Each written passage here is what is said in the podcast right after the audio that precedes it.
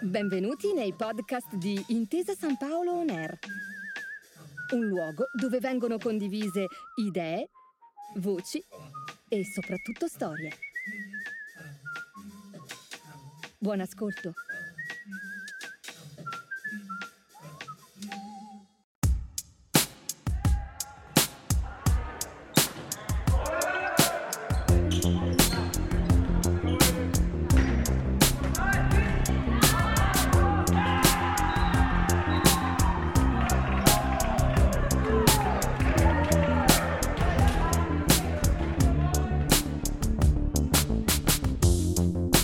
Lo sport è un universo a sé stante, fatto di gesti, fatto di istanti, fatto di valori e fatto anche di parole. Una dopo l'altra, le parole danno la forma alla realtà, permettendoci di raccontarla con dovizia di particolari, riempiendola di significati sempre nuovi e aiutando gli appassionati di ogni età ad orientarsi tra le sue infinite storie. Rete, opposto, tie break, servizio, schiacciata, il mosaico di uno degli sport più belli e dinamici in assoluto, si compone di tanti frammenti scintillanti che definiscono lo scorrere del tempo e che danno il ritmo all'alternanza tra attacco e difesa, in quel continuo gioco di incastri e di rincorse, di schiacciate e di bagger che è la pallavolo. Così ogni singola parola, a metà strada tra un dizionario polveroso e l'elettrizzante esperienza del campo, prende vita, per descrivere la parabola della disciplina stessa e per guidarci alla scoperta dei suoi significati più nascosti. Per farlo, in questo viaggio saremo accompagnati anche dai campioni della Lube Volley, che attraverso i propri ricordi e gli aneddoti più cari ci offriranno le loro chiavi di lettura sulle parole del volley.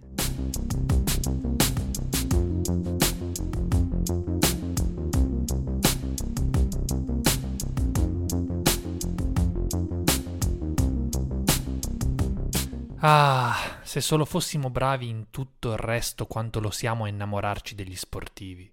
Se solo avessimo ascoltato i professori del liceo, che tentavano inutilmente di inculcarci l'amore per la storia, il latino, la matematica o il diritto, come abbiamo ascoltato le telecroniche dei grandi eventi dello sport, ma anche di quelli piccoli, in tutti questi anni di passione.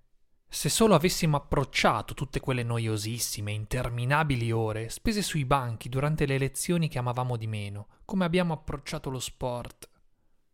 Sport di cui abbiamo amato e di cui amiamo alla follia gli interpreti, i riti, il vocabolario e soprattutto gli insegnamenti che se ne possono trarre. Beh, gli insegnamenti crescendo sono rimasti dentro, ognuno per la propria strada, con le proprie passioni, tanto sportive quanto scolastiche. E per tutti quelli che hanno una spiccata attitudine alla matematica, beh, per loro probabilmente il calcolo che stiamo per fare sarebbe davvero estremamente semplice. Facile, alla stessa maniera un pareggio. Tai, direbbe qualcuno. Abbiamo sempre sott'occhio le statistiche, da quando abbiamo capito che lo sport, oltre che poesia in movimento e filosofia, oltre che arte e bellezza, è anche scienza. Una scienza fatta di numeri e di calcolo, di dettagli da limare e soprattutto da comprendere. Una scienza delicata, per una disciplina che spesso decide i propri vincitori per pochissimi centimetri, specie quando, per decretare la fine di un match, serve ricorrere al tie break. Ma quella in cui stiamo per addentrarci, forse, è una scienza che nemmeno il protagonista stesso della statistica conosce alla perfezione.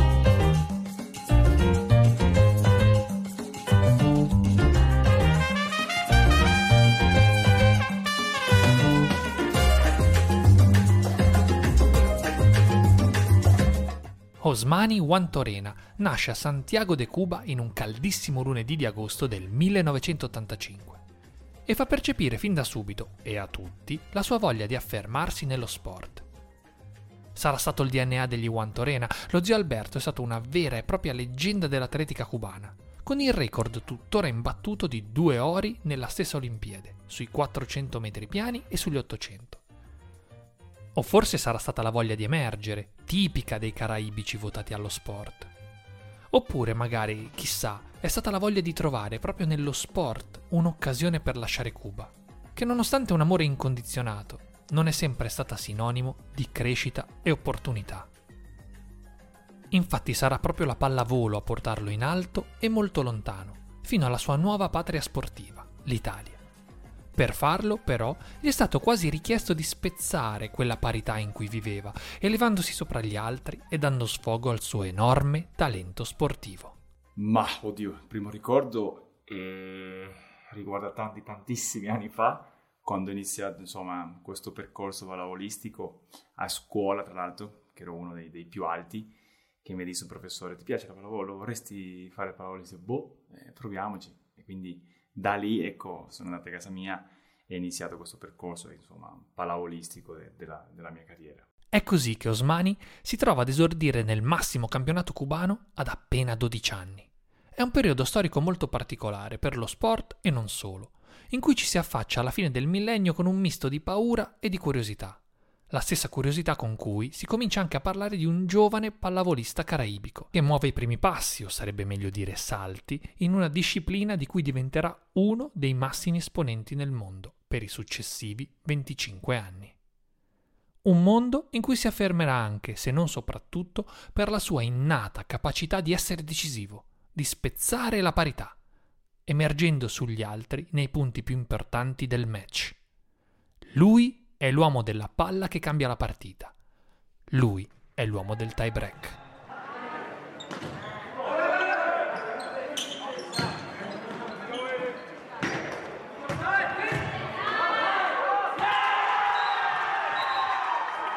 Tutti coloro che hanno avuto e hanno tuttora la fortuna di vederlo in campo, a prescindere dal tifo, sono concordi su un aspetto. E l'ombre è un giocatore di una classe e di un'eleganza più uniche che rare un talento assoluto, che fa sembrare semplici anche le cose difficili, come se per lui la pressione della palla decisiva non esistesse affatto. Ma anche la classe e l'eleganza più cristalline, però, prima o poi devono fare i conti con un aspetto crudele, quasi spietato della pallavolo, il tie break. È l'atteso momento della verità, che si materializza quando le squadre, dei primi quattro set, hanno fatto una spartizione perfetta un momento che potremmo paragonare, con le dovute proporzioni temporali, ai duelli senza appello tra lo sceriffo e il bandito nei grandi film western. Oppure la singolar tenzone tra due eleganti spadaccini che si incrociano in una radura inglese di fine Settecento, per mettere finalmente fine alle proprie divergenze. È il momento conclusivo, il gran finale. È Luke Skywalker che si infila nel tunnel di scarico della morte nera per sganciare il suo missile e distruggere finalmente il perfido impero. È la resa dei conti. È, in due parole, il tie break.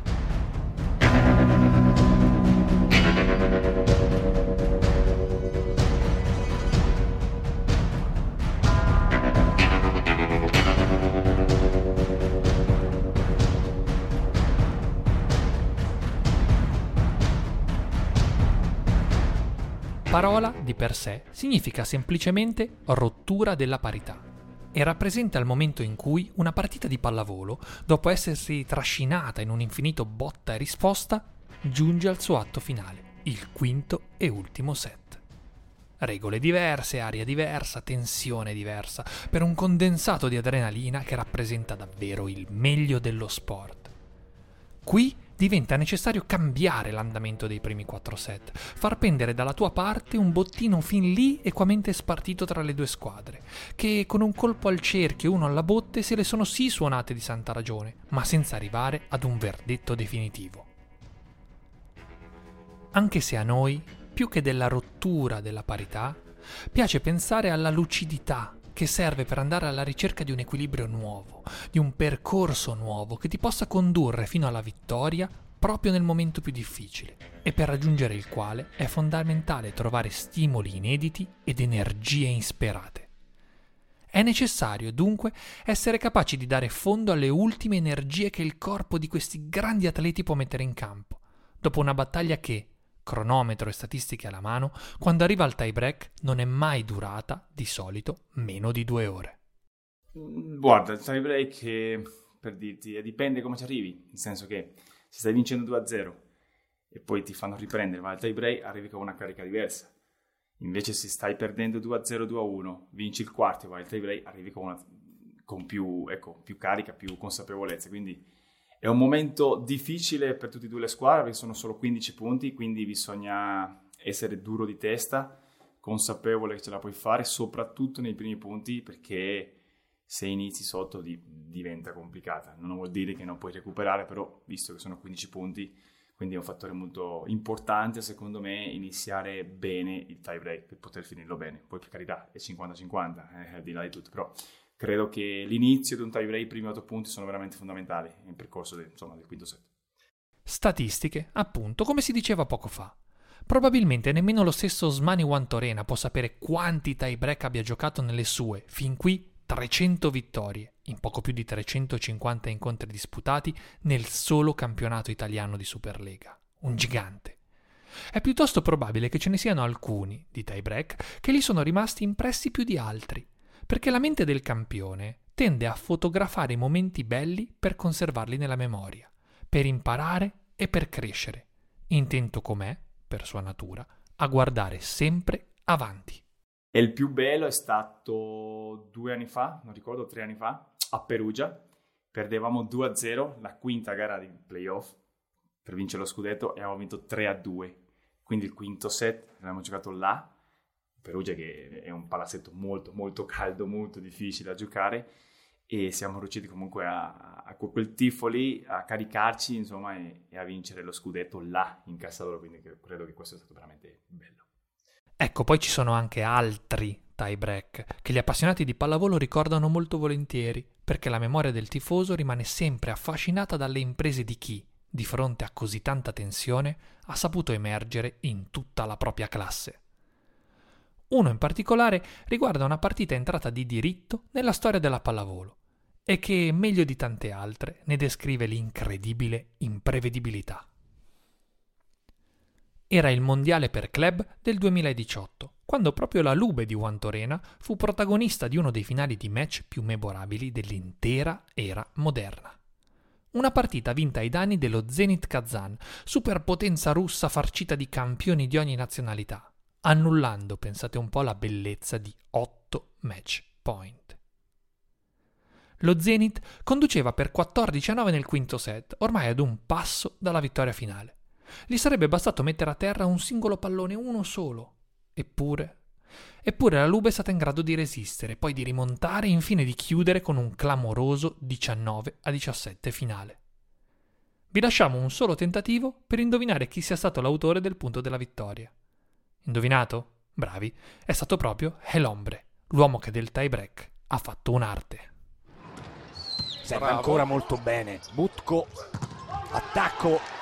Difeso da Balaso, palla match, Dulste per Osmani Guantorena e la vittoria della Lube, e la vittoria della Lube, una grande vittoria della Lube. Ad un passo adesso dalle semifinali. Un vero e proprio trionfo, l'essenza stessa di quello che il tiebreak rappresenta nella pallavolo.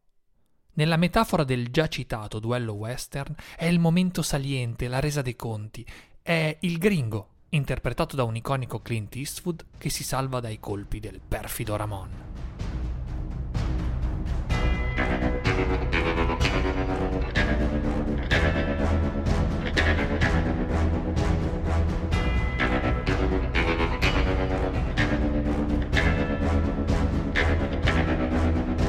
Colpiscilo al cuore, Ramon. Questa è storia del cinema, Sergio Leone e la bellezza all'italiana che racconta l'emozione di un momento cristallizzato nel tempo.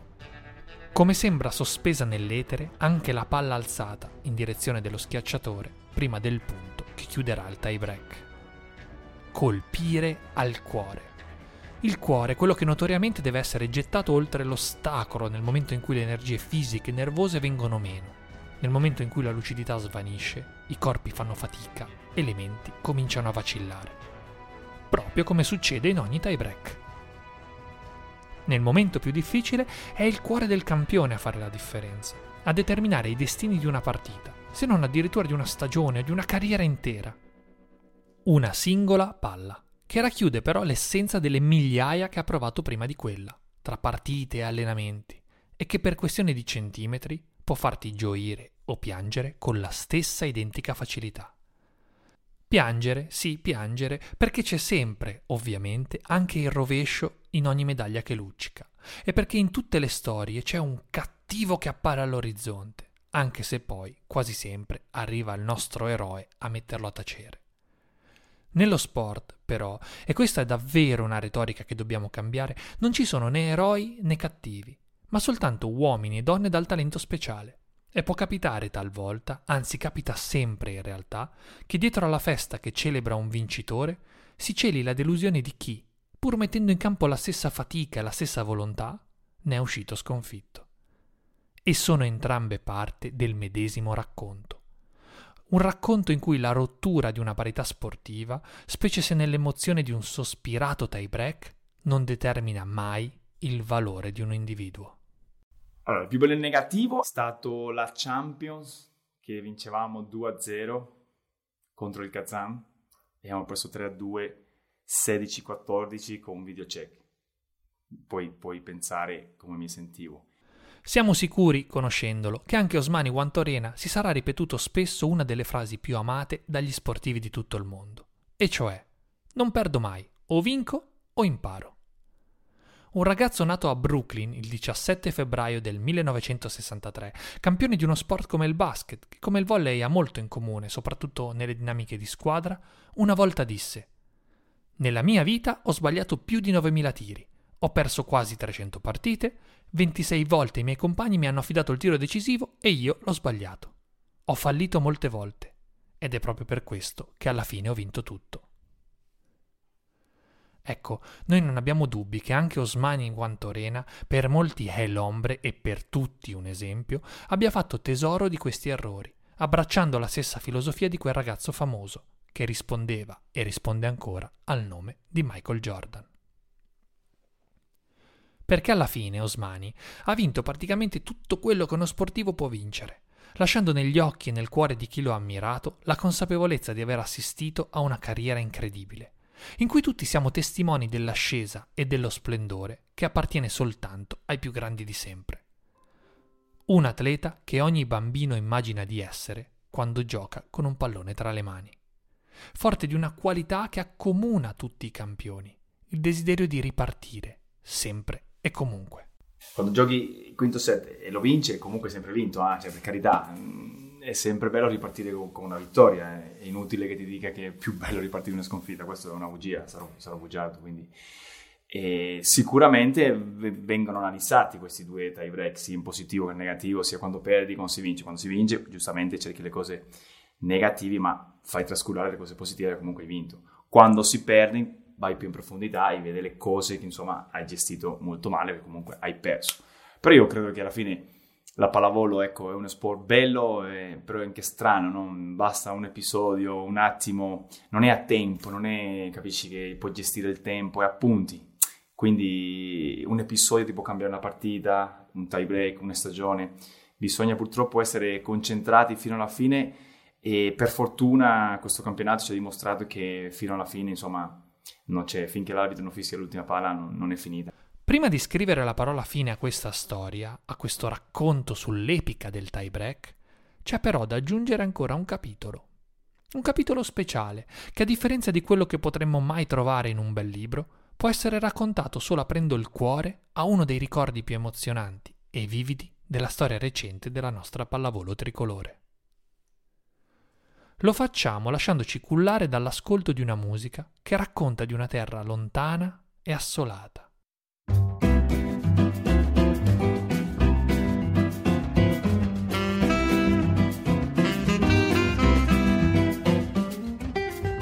una terra in cui una ragazza passeggia su una famosa spiaggia brasiliana. Una terra in cui si mischiano sorrisi e malinconia, gioia e nostalgia. Una terra dai mille colori e dai mille profumi, una terra di balli e di musica, una terra che ha dato i Natali a sportivi le cui gesta riecheggiano in tutto il mondo. Quello era un giorno di agosto del 2016, il 19 per la precisione, in un vero e proprio tempio dello sport e della pallavolo in particolare. Poco più di vent'anni prima, infatti, al Maracanasigno di Rio de Janeiro, una squadra di ragazzi poi cresciuti con l'etichetta di generazione di fenomeni, per quello che hanno saputo conquistare in campo e nei cuori degli appassionati di pallavolo, vinceva uno storico mondiale contro la nazionale cubana. Nel 2016, vent'anni dopo, in campo c'è un'altra generazione, un'altra Italia, con un'altra pagina di storia da provare a scrivere. In mezzo un ostacolo a stelle e strisce, quella nazionale americana che si è presentata a Rio de Janeiro con il classico dente avvelenato e il desiderio di rivincita, dopo l'eliminazione ai quarti di finale del torneo di Londra 2012, proprio ad opera dei nostri azzurri. La partita, lo si capisce abbastanza facilmente fin da subito, è bellissima e crudele. È resa tale, da un lato, dal valore delle due formazioni e dall'altro dall'altissima posta in palio, cioè un posto nella finale olimpica. I primi due set sono praticamente identici, ma a parziali invertiti. 30 a 28 il primo, 26 a 28 il secondo. Mentre nel terzo invece succede qualcosa che spesso abbiamo visto sui campi di gara di qualsiasi sport. Nella metacampo italiana si spegne la luce. Il gioco vacilla, la nostra struttura crolla e perdiamo il set 25 a 9. È un'autentica mazzata per i nostri, che hanno solo 3 minuti per riprendersi dallo shock e un solo set per provare a restare aggrappati alla partita, portandola al tie break. Il quarto set è un vero e proprio frullatore di fuochi d'artificio, in cui assistiamo ad un'infinita carambola di emozioni, e tra le tante cose che succedono c'è anche una delle serie al servizio più famose della storia della pallavolo, quella in cui Ivan Zaitsev detronizza da solo tutta la difesa americana.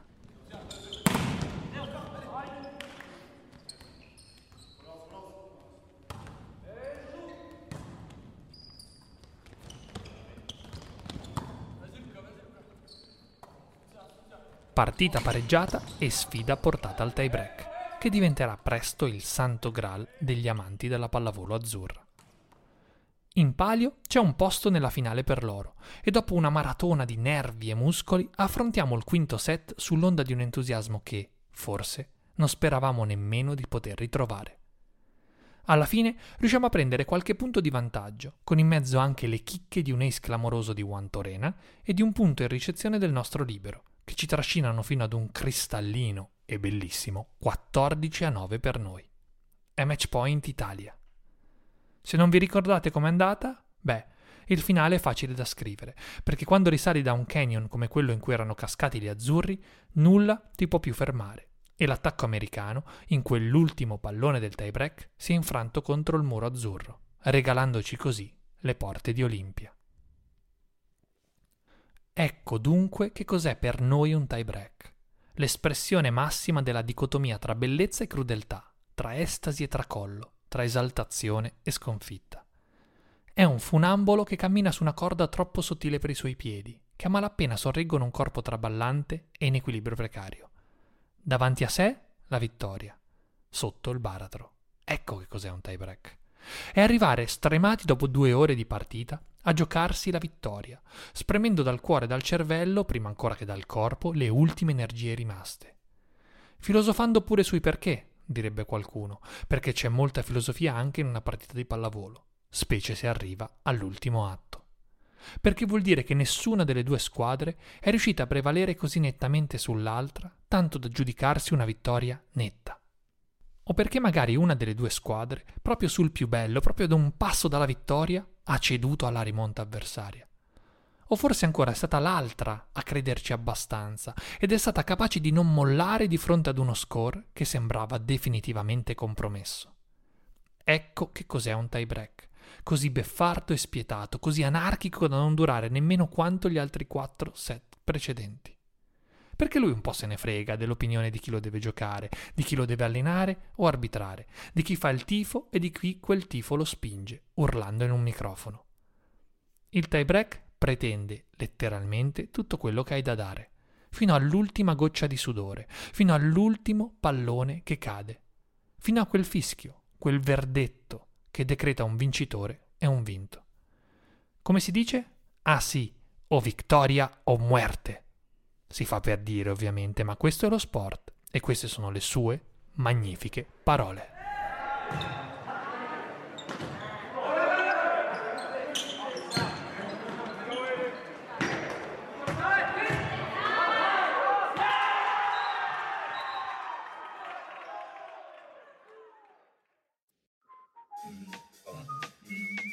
Grazie per aver ascoltato i podcast di Intesa San Paolo On Air. Al prossimo episodio.